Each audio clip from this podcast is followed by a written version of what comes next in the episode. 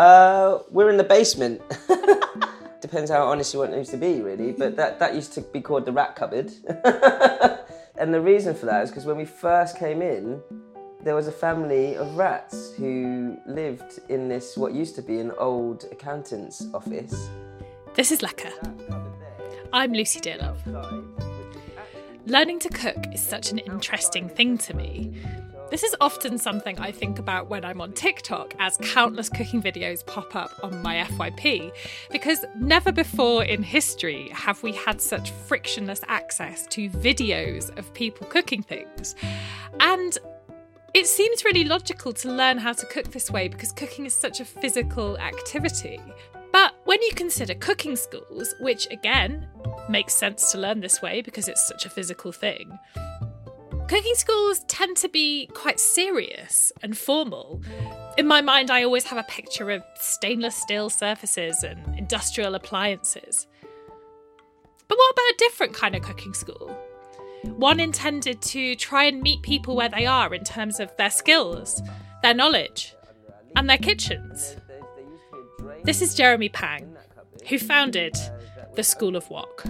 In the first week of us opening, uh, the f- one of the first ever customers we had was our landlords, and it was in their class that um, we saw a lo- lovely, friendly creature sort of run past the uh, the surveyor, and and and uh, I, I, didn't tell her because it, obviously our customers say. So we so we um, distracted her. I distracted her with beautiful woks. food Yes. and. Mhm. And um, they had a lovely time, and then uh, the day after, I sent her an email. I said, "Can you please sort this out?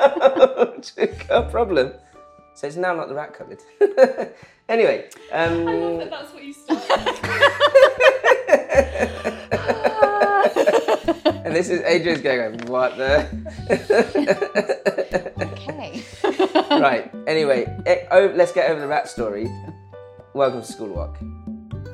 On this episode, I'm handing over the hosting to my friend and collaborator, the food writer Adrienne Katz Kennedy. Adrienne and I headed down to the School of Wok together so she could interview Jez, an old friend of hers. I met Jez about 12 years ago or so. Wow, okay.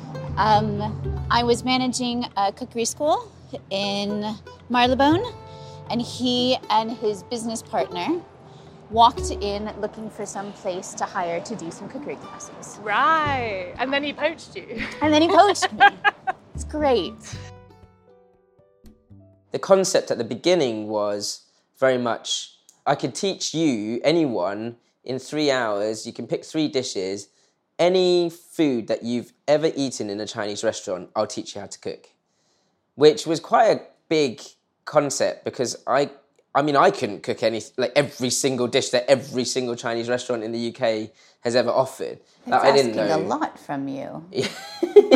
yeah, yeah, and, and people did. Like most people would, uh, you know, they'd ask for like a, an egg fried rice, a, a sweet and sour pork, and a, and a, maybe a crispy chili beef or something like that. But and to be fair, I'd never even cooked a crispy chili beef in my life before opening School of Wok. But I knew, like, because of my upbringing, my dad and my my dad was definitely more of the wok sort of like sort of chef, and he, he at home, and you know, I learned a lot from him growing up not that he taught me he just he just showed me he, he just like watch son watch and and and you'll learn very quickly after opening in 2009 and teaching sort of friends of friends i think it took about six months um, for um, most of my customers i was at 55% of the customers after six months are coming from google searching for chinese cooking lessons That's in cool. london There was quite a thirst for home cooking at that time, though, with recession and kind of moving away from restaurant entertaining into home entertaining. It was, So it was. sounds like it was serendipitous. I think you're right. I think the recession helped me start this business, which is a weird thing to think about.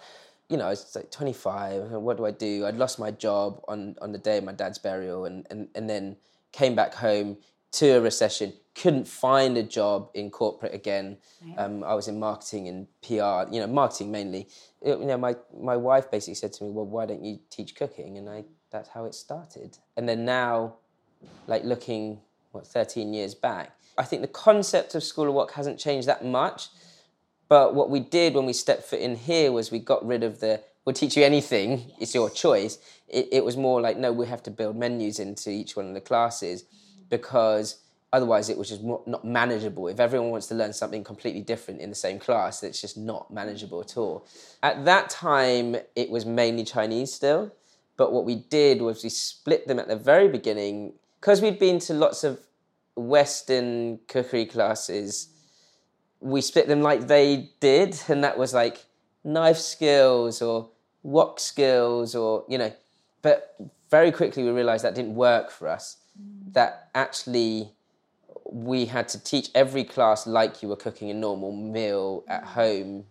Like you wouldn't ever just focus at home on your knife skills, No. especially with Asian cooking. You're like, no, every every class needs knife skills. Yeah, that's important, you know. Um, so the first half an hour every class now, and the format changed at, at that point in the first year. I'd say every half an hour of every class was here. This is how you use a cleaver. Yeah, these are the reasons why a cleaver is so so much more versatile in in, in many ways to a twenty centimeter chef's knife. Yeah. Um, and then you move on to like your like your preparation is done. Let's make some lovely dumplings or whatever, and you know you, you get that sort of nice therapeutic feeling of, of of like making something.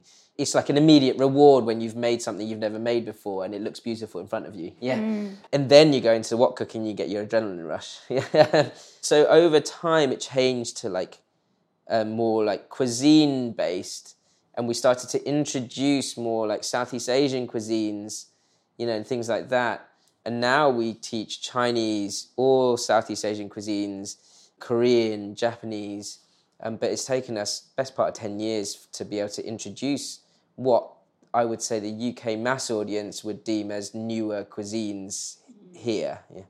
And even then, most people like don't really know like the anything out of outside of like a handful of the most popular dishes from those places. Yeah. What we're teaching is like not necessarily like how to cook one dish, like dish by dish. Of course, we do that in the classes. What we're teaching is more like why I think Asian families, most Asian families I know, food is what brings us together. So, so it, it's like a cultural, like um, a really positive cultural experience without being too focused on being Asian.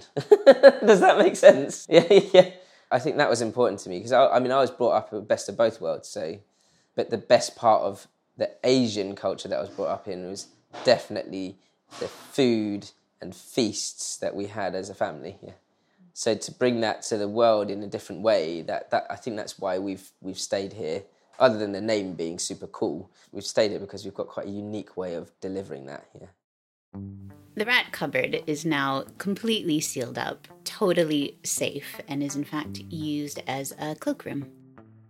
School Wok is close to the heart of Covent Garden, near Chinatown, on a quiet little alleyway that you wouldn't know existed if you weren't going there for a particular purpose. It's just behind Coutts Bank. It's almost like a lost lost street. No one, no one really knows it. it, it it's here, and it, it's never really changed that way. But there are some nice, like you know, the Harp, the pub down the road, has been here for God knows how long. It was when we first started owned by a lovely old Irish lady who owned it for many many years, and it, it's a little sort of community almost. Yeah. When Jez and his business partner Nev first went to view the school, it was an accountant's office, and the first room you walked into was just set up into little cubbies. So now it's the shop front. You walk in, it's where classes will do their preparations, all of their knife skills, and then at the end, the tables are flipped around so it's where everyone can enjoy their meal together at the end of the class. So at the back of the space, you have the kitchen where the class will go into towards the end of the three hour period to watch a demonstration and then do all of the wok cooking. when we got through to this back kitchen, this is when both Nev and I, my business partner and I, were quite excited, I would say, because this space was, in terms of an empty shell, how it currently feels. And so we came in here, and they actually already had the skylights, I think. And there's a lot of light that comes in here, even though we're in central London and we're surrounded by buildings we get this sort of flood of light in here, natural light. And when we came in here, we thought, oh yeah, we could definitely build a kitchen into here. And that's when we started thinking, okay, this, this is more real than not. The basement downstairs was hard to figure out, but we sort of worked the design of School of Wok backwards from this back kitchen. It's a weird shape, but it does it does work. And now this is where we do all our filming uh, for the School Wok YouTube channel. Of course, we need the space for a lot of pots and pans, and yeah, you know, all the woks are under like in the cupboards, you know, like but you can see woks dotted around everywhere, and you know, steam baskets like all over the place.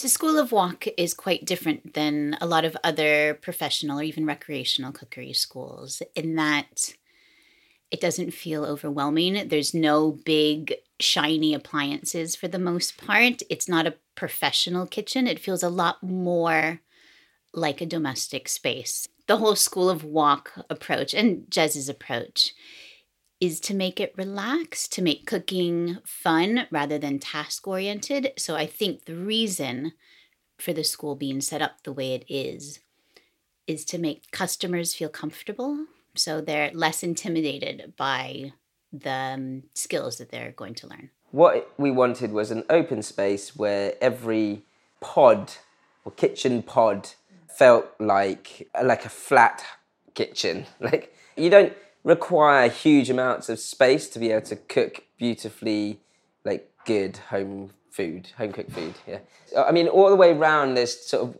single, what we call them like domino hobs or induction hobs, because they literally are look like a domino piece dotted around the outside of the kitchen.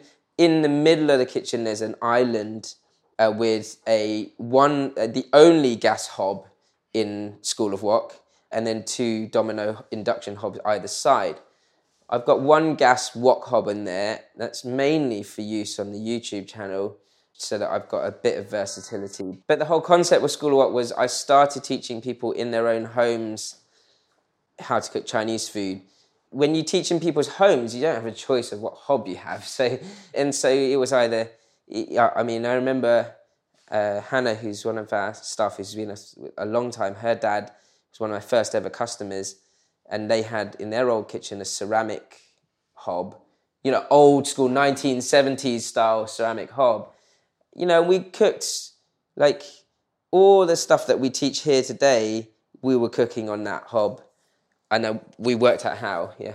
I am not a believer of like you know the traditional is always best. I think I, I, I, think it's a case of like, well, no, you use what you got, mm. and you work it out from there. And at first, when we put induction hobs into here, a lot of people are, how can you have a wok school without gas uh, gas feed? We actually capped off the gas feed.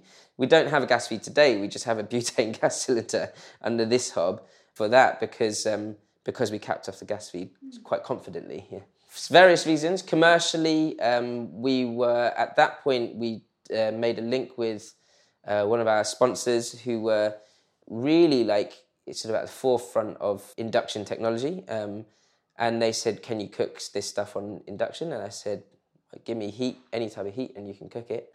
But also, we thought, actually, no, it's a nice thing because it's modern, it's easy to clean down. But it's also we felt that uh, most like modern like flats these days built with either electric or induction hobs.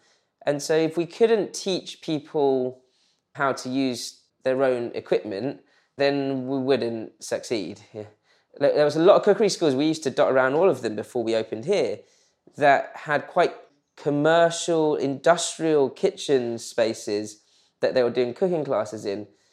Actually, I, we knew that customers going to those cook schools were quite daunted by standing, just even standing in an industrial kitchen environment. And so we wanted this space to be as close to home as possible. Yeah and that has worked. And that has never changed. Like we've always had that feeling of oh whatever restrictions whether you feel may be at home you, you still have here. But you, we're showing you that they're not really restrictions. You can cook what you want so long as you've got a bit of heat yeah? Because um, once you control heat and know how to control heat you can you can cook on anything yeah?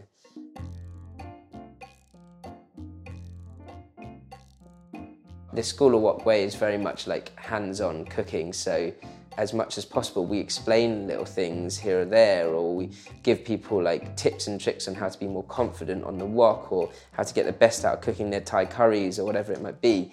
But like where possible, we'll we'll take a guinea pig to demonstrate stuff from the group of customers because that I believe makes the whole group then much more confident that they can do it themselves. Yeah. Um, when customers first walk in, most of the time, most of the time they don't know each other. In the first 10, 15 minutes, they can be quite quiet and not really sort of get on, like, you know, they're just a bit sort of scared of talking to each other. But, but then the chef gets them involved. They start chopping. They're really concentrating on not chopping their fingers off, you know, and then once they've gotten past the sort of garlic, ginger, and spring onion, Right. um, then they're usually pretty comfortable and they start chatting to each other.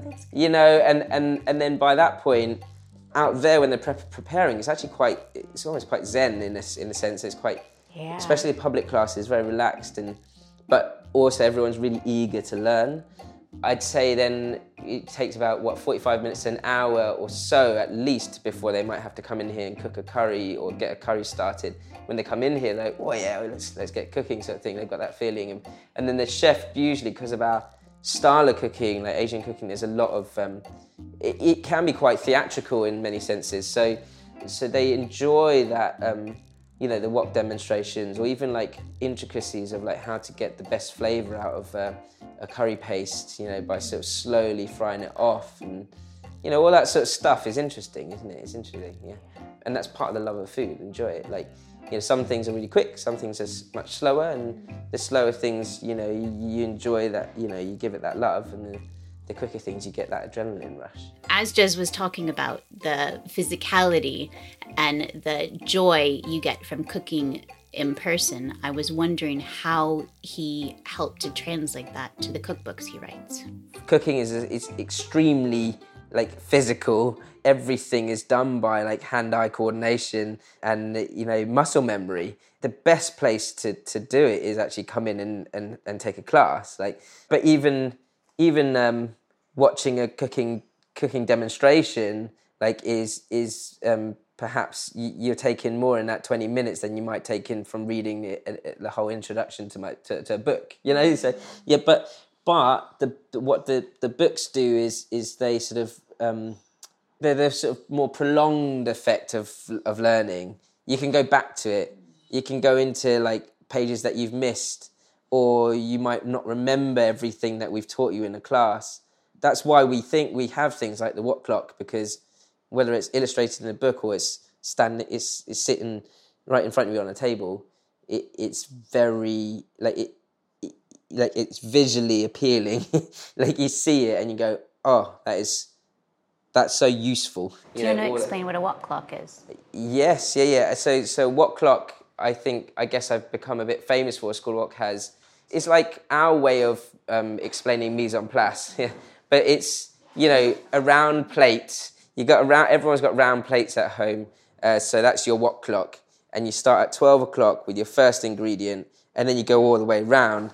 So by the time you've done your ninety percent of you, you know your preparation, your, all your chopping and getting your sauces together, anything that you need to like soak or or cook pre-cook, you know, you've done all of that. Then your recipe's right there in front of you, and you know exactly what needs to go first, second, third, fourth, fifth. Yeah, that's what the wok clock is, and it, and it, it works a treat, not just with wok cooking, but any type of cooking. And most people, most friends I know who who like you know read my recipes or books or whatever they, that's the, the thing that they take away is the, is the wok clock and they'll they'll um, it just betters their cooking in general In Jeremy's other cookbooks, while the Wok Clock has been included in his new book, Jeremy Pang's School of Wok, this is the first time where there is a visual illustration. It's done by Freya at the brand new studio, who's worked with Jeremy on all of his books. I'll say the, the, the title of the, the dish and then I'll, I'll explain the wok clock. Okay, yeah, fine. All right. So we've got a, a ginger and spring onion chicken uh, from the School Wok cookbook. Really starts and finishes with the wok clock. So you do your preparation, you know, any chopping and things like that. And the first segment at 12 o'clock with spring onion, um, finely sliced spring onion. And then moving on from that, next to the spring onion, we've got some ginger and garlic because I want my spring onion to go in first before my ginger and garlic. So it gets nicely seared and you get that flavour, that essence of the spring onion.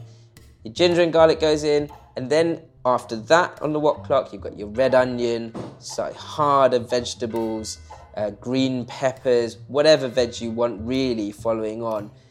And then you've got your chicken, which has been marinated, and that's in the recipe. So it's like pre marinated meat uh, after you your harder vegetables. Once your chicken's seared, then you've got the sauce because I always say that your sauce goes last in the stir fry. You have sauce in two places one in the marinade, and secondly, uh, in for your actual stir fry sauce. And that sauce is made up in a little bowl or ramekin, last on your wok clock, uh, with some chicken stock, oyster sauce, dark soy, Shaoxing rice wine, uh, and a bit of sesame oil. Um, and so that can then all get poured into your stir fry at the right time, uh, and you don't hopefully have to go back to the recipe book and make this beautiful recipe book too messy. I always say that I'm, my job is to simplify explanations of techniques, but not to simplify techniques. Mm, that, makes so, that makes sense. yeah, so, so, so if, if you find something like the wok clock, it, which for us is like gold dust, because it, it, it's, it's perfect for that. Because once you get used to creating your wok clocks, say you're cooking four or five completely different dishes in one night, like for a little dinner party, really that gets broken down into four or five plates that you need to wash up at the end, as opposed to the whole kitchen being an absolute mess. Anyone who who's like really like uses our sort of teaching takes that on board, like because it, it's so much easier, it's so much more pleasurable. Yeah, it's there to like visually uh, have visual impact to go. Okay, now I've cooked two or three recipes from the book. Perhaps I don't even need to read the method, and I can just go straight to the ingredients list and the wok clock you know, know how to cook it. Yeah. Cooking in person is always better because it's more fun for sure. Yeah. And cooking should be fun. Like, you know, or it, it can be, cooking should be emotional. It shouldn't, like, it should, it, you know, it should, you can cook when, like, if you're angry, it's a good time to cook. You know, like, you definitely get a cleaver out, not for the wrong reasons, but like get a cleaver and a chopping board out and get some ginger and smash it because like you that is like therapy there right there in front of you, you know, with a, with a bit of ginger, you know. And well, the other day, and I wasn't last week. I wasn't angry, you know, but I was. I had I had a stressful week. But my best friend came over from Miami, and like on Friday afternoon, I just set aside four hours just to cook whatever I wanted without a camera, like without even any, thought or need to take a photo of this beautiful food that I was cooking and I just put my headphones on, put some music on, and I just cooked. Like I cooked a banquet for like three of us. I said, "What do you want to eat?" He said, "Chinese food, of course." So I was like, "Okay, fine, I'll cook it." But you know, not not very often do I even cook like lobster, like you know, ginger and spring onion lobster at home. But I haven't seen him for five years, so you know, like, and it's enjoyable. Yeah.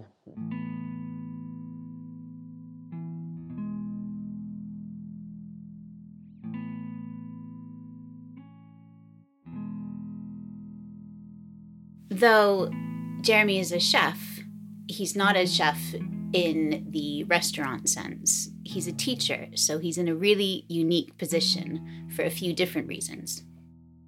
From working with you for so long, I felt like at the beginning it was a much smaller box that you were or the school was being shoved into.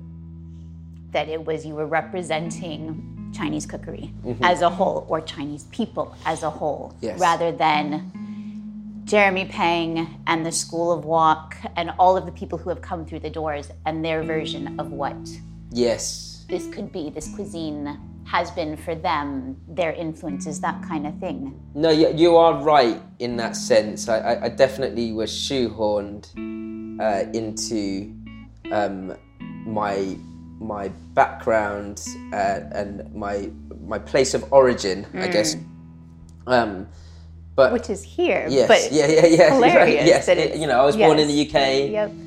I was probably for the first ten years of my life much more British than I was Chinese or seemed to be deemed to be. I only really started learning about Asian cuisine in Singapore when I lived in Singapore when I was 10 years old. I didn't like food at all for the first 10 years of my life, you know, because I just wanted to play. Yeah. Um, I found eating a chore, you know, and I didn't actually really see myself as being that Chinese. Yeah. Um, but over like the, the last couple of decades, like you, you change as you go forwards, and you, you learn a lot more about your, your your place of origin or your culture or whatever. But actually, even now, like my my main thing is that yeah, I know how to cook good food. Like you know, does it- I know, know how to Yeah, yeah. teach it. So why does it matter where it comes from? It's just more about how tasty it is. Hmm. Um, you know, I know like the, the you know the podcast lecker is like ta- it means tasty, doesn't it? It does, yeah. Sehr lecker. Um, uh, and my German friend who who lived with me in um, uh, at university, you know, he, he used to teach me all these little thing, little phrases. You know, so every you know every time I have a cup of tea, well, ah, eine Tasse äh, heißen Tee, sehr lecker. You know, a very tasty cup of tea. You know, but he's, I think that you go through phases in life, don't you? And, you? and when you come back to it at the very beginning, I don't have any gripe about people trying to sort of stereotype me. I just know that that happens. Um, and no matter whether what culture you come from, there's always going to be people who do that, whether on purpose or by accident, and that's okay. Like I'm kind of okay with that. I know that no, most people won't um, necessarily agree with that. A lot of people don't agree with that, but I'm okay with it because I was brought up with in two cultures, and I most of my friends are from all over the world. Yeah, um, where I perhaps have seen my profile change, or is actually I've taken control of that and gone, okay, let me let me put myself where I want to be, and that although it I've had moments of like quite stressful moments, like trying to work out what I should be doing or what society thinks I should be doing, I always come back to then taking control of it and not caring what society thinks and just doing what I feel is best. And, and that is like being myself, being kind and generous to others. And my way of doing it is, is sharing my talent with other people and showing them how they can do it for themselves. Yeah. Um, and I think that's certainly got me in my media world to a much better place. Yeah. I'm accepted in the industry and respected in the industry for working hard and honing in my skill in communication. Yeah, yeah. Um, How do you think your customers, um, what do you think the demands for authenticity yeah, it's a funny are? word, authenticity, isn't yes.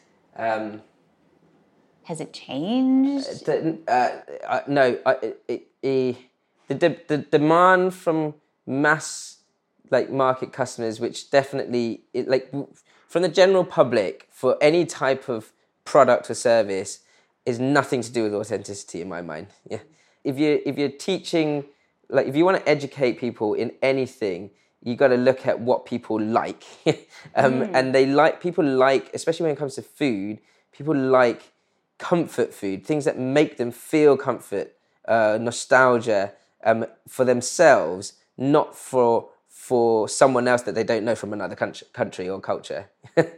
you know, so so authenticity to me is like what's authentic to that person that's coming to learn about Chinese food is, what is what they've eaten from the Chinese culture uh, or from a Chinese takeaway or restaurant or perhaps a Chinese friend that they've cooked for them when they were younger.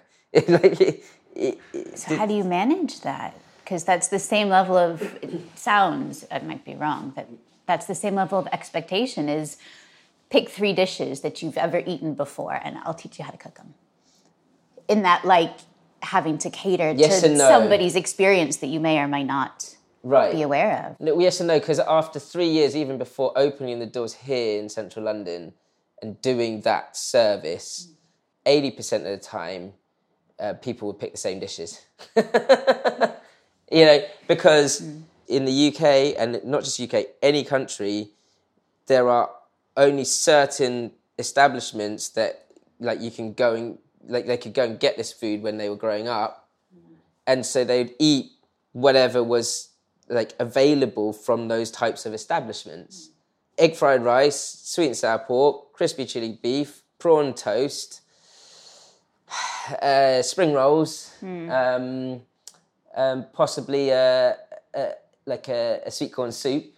Um, really, like what I would deem as other than maybe a, a fried rice and a sweet and sour pork, which we would eat in a Chinese family at home, quite far away from a classic like real Cantonese meal, home meal. But Cantonese people, like Chinese people like myself, even though I was born here, we don't go to Chinese takeaways to eat our dinner. Mm. we might own them, but we don't go to them. but even then, as kids, we also loved those things. We loved prawn toast. We loved, you know, um, we loved a, a sweet, a, a, proper sweet, and, like a sweet and sour, and you know, my my mum and dad would scoff at us wanting to order it at a restaurant, but that's what we would want to eat. Yeah. Mm. You know. it's interesting that you still have to play to what people know. You can't. I mean, you. Part of what you do is try to teach and kind of celebrate this openness around Chinese cuisine, around Asian cuisines, and how to make it accessible in domestic spaces with whatever you have, but then yeah. having to play to what people know rather than what your family might eat at home. Yeah, right. But it's, it's education, isn't it? Mm. You know, like my my oldest is first year at school. You know, he he, does, he doesn't walk into school and suddenly start learning algebra. Like you know, like that's a like you you, you walk into school and you, you they don't actually they don't actually have maths lessons. They have they play games. To learn about maths. Like if if if you don't do that in in an, any other educational sort of environment, then and make it fun, then um, people won't want to learn. Yeah, right. So so you gotta you gotta in my mind, no matter who you are, if you want to be able to do like like teach people something or show someone something they don't know, they need to be super comfortable about you doing that for them. Yeah if it means that cooking a thousand egg fried rices, um, like, I mean, I joke that I've been flown all over the country to teach someone how to cook an egg fried rice, like and like like flown all over the world. In fact, I, I remember it, this is funny. Like Nev, my business partner, myself, and Shannon, one of our ex managers, we were flown over to Singapore uh, for a festival, for a wellness, a, a health and well-being festival about four or five years ago to teach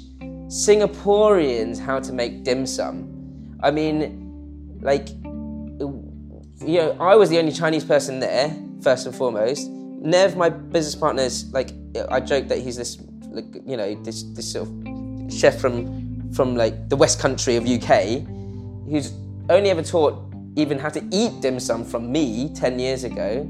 Um, but we have a skill set, and that is we make people feel really comfortable and relaxed and want to learn. And actually, most people in Asia, like in Singapore, even Hong Kong, where dim sum is like the place to be, do not know even like like the first like sort of step on how to make a dumpling pastry. right? So I mean, that's funny. I mean, I've, and I've flown over to Hong Kong just for one day just to teach a, an audience of like 1,500 people how to make a fried rice, a healthy fried rice, because in Hong Kong people don't cook.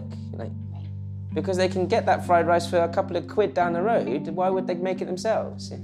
Yeah, it's it's an interesting concept. it's funny, but but the, the point I'm getting at is like it's if and I'm getting closer and closer to being able to like talk to huge audiences now, but it, it hasn't changed. Like my way of talking to a big audience or a small audience never changed. Like, and that is how do I make everyone in that audience feel comfortable and have a bit of fun?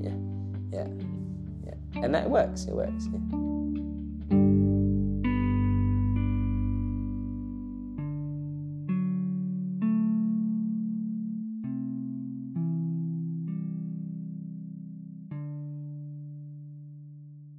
This episode of Lecker was hosted by Adrienne Katz Kennedy and produced by me, Lucy Dearlove.